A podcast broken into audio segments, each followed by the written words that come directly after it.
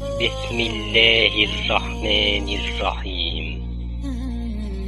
يحبهم ويحبونه.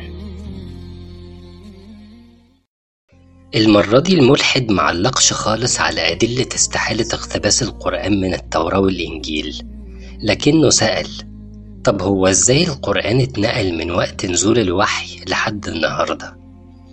أهو ده بقى سؤال حلو وكمان مهم. ليه؟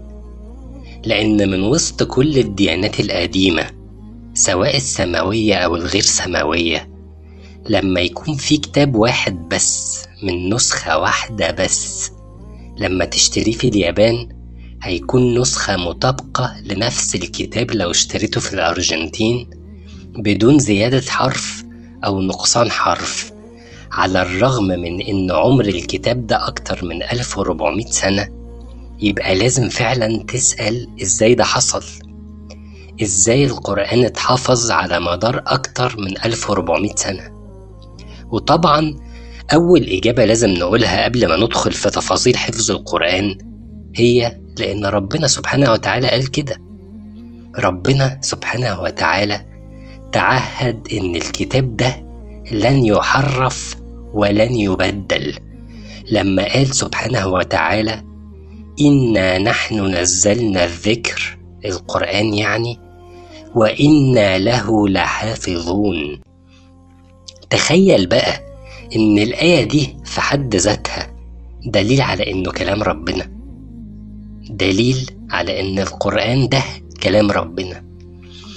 ما هو أصل على مدار ال 1400 سنة اللي فاتوا ولحد يوم القيامة لو كان ظهر نسخة واحدة بس مختلفة من القرآن كان زمان الآية دي سقطت وسقط معها القرآن بل وسقط معها الإسلام لكن حاشا لله لم ولن يحدث ليه؟ علشان ربنا سبحانه وتعالى قال كده إزاي بقى القرآن اتحفظ على مدار السنين دي كلها؟ في البداية لما كان سيدنا جبريل عليه السلام بينزل بالوحي على سيدنا محمد عليه الصلاة والسلام كان النبي عليه الصلاة والسلام بيحرك لسانه بالقرآن وهو بيسمعه من سيدنا جبريل. ليه؟ لأنه غالي عليه. لأنه خايف ينساه قبل ما يبلغه لقومه فربنا سبحانه وتعالى نزل عليه قوله تعالى لا تحرك به لسانك لتعجل به ما تحركش لسانك بالقرآن وهو بيوحى إليك وما تخافش إنك تنساه. إن علينا جمعه وقرآنه. فوعده ربنا سبحانه وتعالى إنه هيجمع القرآن في صدره صلى الله عليه وسلم وهيسر له قراءته. ومش بس كده ده كمان ربنا سبحانه وتعالى وعده إنه هيفسر له معانيه لما قال له بعدها ثم إن علينا بيانه. فدي كانت أول مرحلة حفظ القرآن في صدر النبي عليه الصلاة والسلام. قاطع الملحد وقال بس ده مش معناه إنه يتحفظ ليوم القيامة لأن النبي لو مات يبقى كده القرآن مستحيل يتحفظ. اصبر ده إحنا لسه بنقول إن دي أول مرحلة والتفاصيل دي مهمة. وبالذات إنها حصلت من 1400 سنة. فابتدى النبي عليه الصلاة والسلام يقرأ اللي نزل عليه من القرآن في كل صلواته. وكل سنة في شهر رمضان يسمع لسيدنا جبريل عليه السلام اللي نزل عليه من القرآن. طب عرفنا إزاي إحنا المعلومة دي؟ من الحديث اللي رواه سيدنا عبد الله بن عباس رضي الله عنه وأرضاه واللي قال لنا فيه وكان جبريل عليه السلام يلقاه في كل ليلة من رمضان. يلقى النبي عليه الصلاة والسلام يعني. فيدارسه القرآن. يبقى مش بس حفظ في الصدر كمان مراجعة كاملة كل رمضان. وهنا بقى خلينا نقف وقفة مهمة مع نوعية آيات القرآن اللي كانت بتتكلم عن التوراة والإنجيل وبالذات الآيات المدنية يعني الآيات اللي نزلت في المدينة بعد هجرة النبي عليه الصلاة والسلام. الآيات اللي زي أفتطمعون أن يؤمنوا لكم؟ وقد كان فريق منهم يسمعون كلام الله ثم يحرفونه من بعد ما عقلوه وهم يعلمون. يعني أنتم طمعانين إن أهل الكتاب يسلموا وهم كان في منهم ناس بيسمعوا كلام ربنا سبحانه وتعالى ويفهموه وبعدين يحرفوه ويغيروا معناه وهم عارفين وواعيين بالجريمة اللي بيعملوها دي. وزي كمان الآية دي فويل للذين يكتبون الكتاب بأيديهم ثم يقولون هذا من عند الله ليشتروا به ثمنا قليلا. فويل لهم مما كتبت أيديهم وويل لهم مما يكسبون. الآيات دي كانت بتنزل على النبي عليه الصلاة والسلام وكان بيقراها على المسلمين في المدينة. لو انت مكانهم بقى هتعمل إيه؟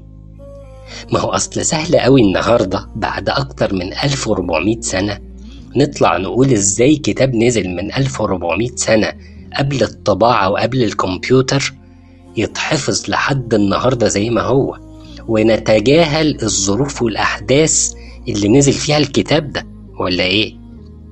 يعني أنا شخصيا لو سمعت آيات زي دي وقتها أول حاجة هعملها إني هحفظه عن ظهر قلب وأسمعه لنفسي كل يوم وبالذات لما أسمع الآية دي. ما كان محمد أبا أحد من رجالكم ولكن رسول الله وخاتم النبيين. يعني آخر نبي خلاص مفيش أنبياء ولا رسل تاني. يعني دي آخر رسالة. يعني القرآن آخر كتاب.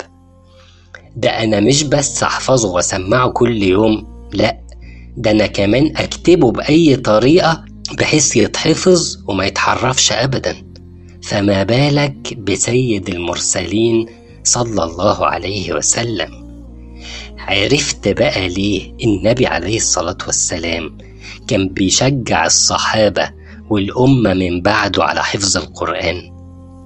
عرفت ليه قال لنا صلى الله عليه وسلم مثل الذي يقرأ القرآن وهو حافظ له مع السفرة الكرام البررة. يعني منزلته يوم القيامة مع الرسل والملائكة. تعال بقى نشوف النبي عليه الصلاة والسلام عمل إيه. من بدء نزول الوحي في مكة النبي عليه الصلاة والسلام اختار من الصحابة ناس ثقات علشان يكتبوا الوحي.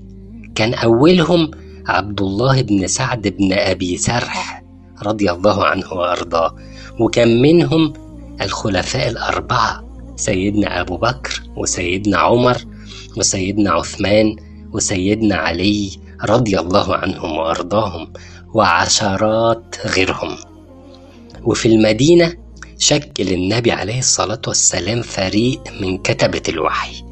وكان إمامهم سيدنا زيد بن ثابت رضي الله عنه وأرضاه. إذا دي المرحلة التانية. وكان فيها بينزل الوحي فالصحابة رضي الله عنهم وأرضاهم يحفظوه ويصلوا برضه بيه كل صلواتهم وفي نفس الوقت الكتبة يكتبوه علشان يحفظ للأجيال القادمة. وعلشان النبي عليه الصلاة والسلام يضمن إن اللي بيتكتب ده يكون القرآن بس طلب من الصحابة إنهم يمسحوا أي حاجة تانية كتبوها على لسانه. لما قال صلى الله عليه وسلم لا تكتبوا عني ومن كتب عني غير القرآن فليمحه يبقى القرآن يكتب ويحفظ في الصدور وأحاديث النبي عليه الصلاة والسلام في حياته تحفظ في الصدور فقط علشان ما تختلطش بالقرآن وزيادة في الاحتياط أمر النبي عليه الصلاة والسلام إن محدش من الصحابة يسافر ومعاه أي شيء مكتوب من القرآن ليه؟ قال صلى الله عليه وسلم لا تسافروا بالقرآن فإني لا آمن أن يناله العدو. علشان ما تقعش الصحف دي في إيد أعداء الإسلام فيقطعوها أو يحرقوها. كل ده إحنا بنتكلم بس عن مراحل إعداد القرآن للجمع علشان يوصل لنا عزيز محفوظ لا في حرف زيادة ولا في حرف ناقص. ونكمل إن شاء الله المرة الجاية. فاللهم لك الحمد على نعمة الإسلام وكفى بها نعمة. رب اغفر وارحم وأنت خير الراحمين.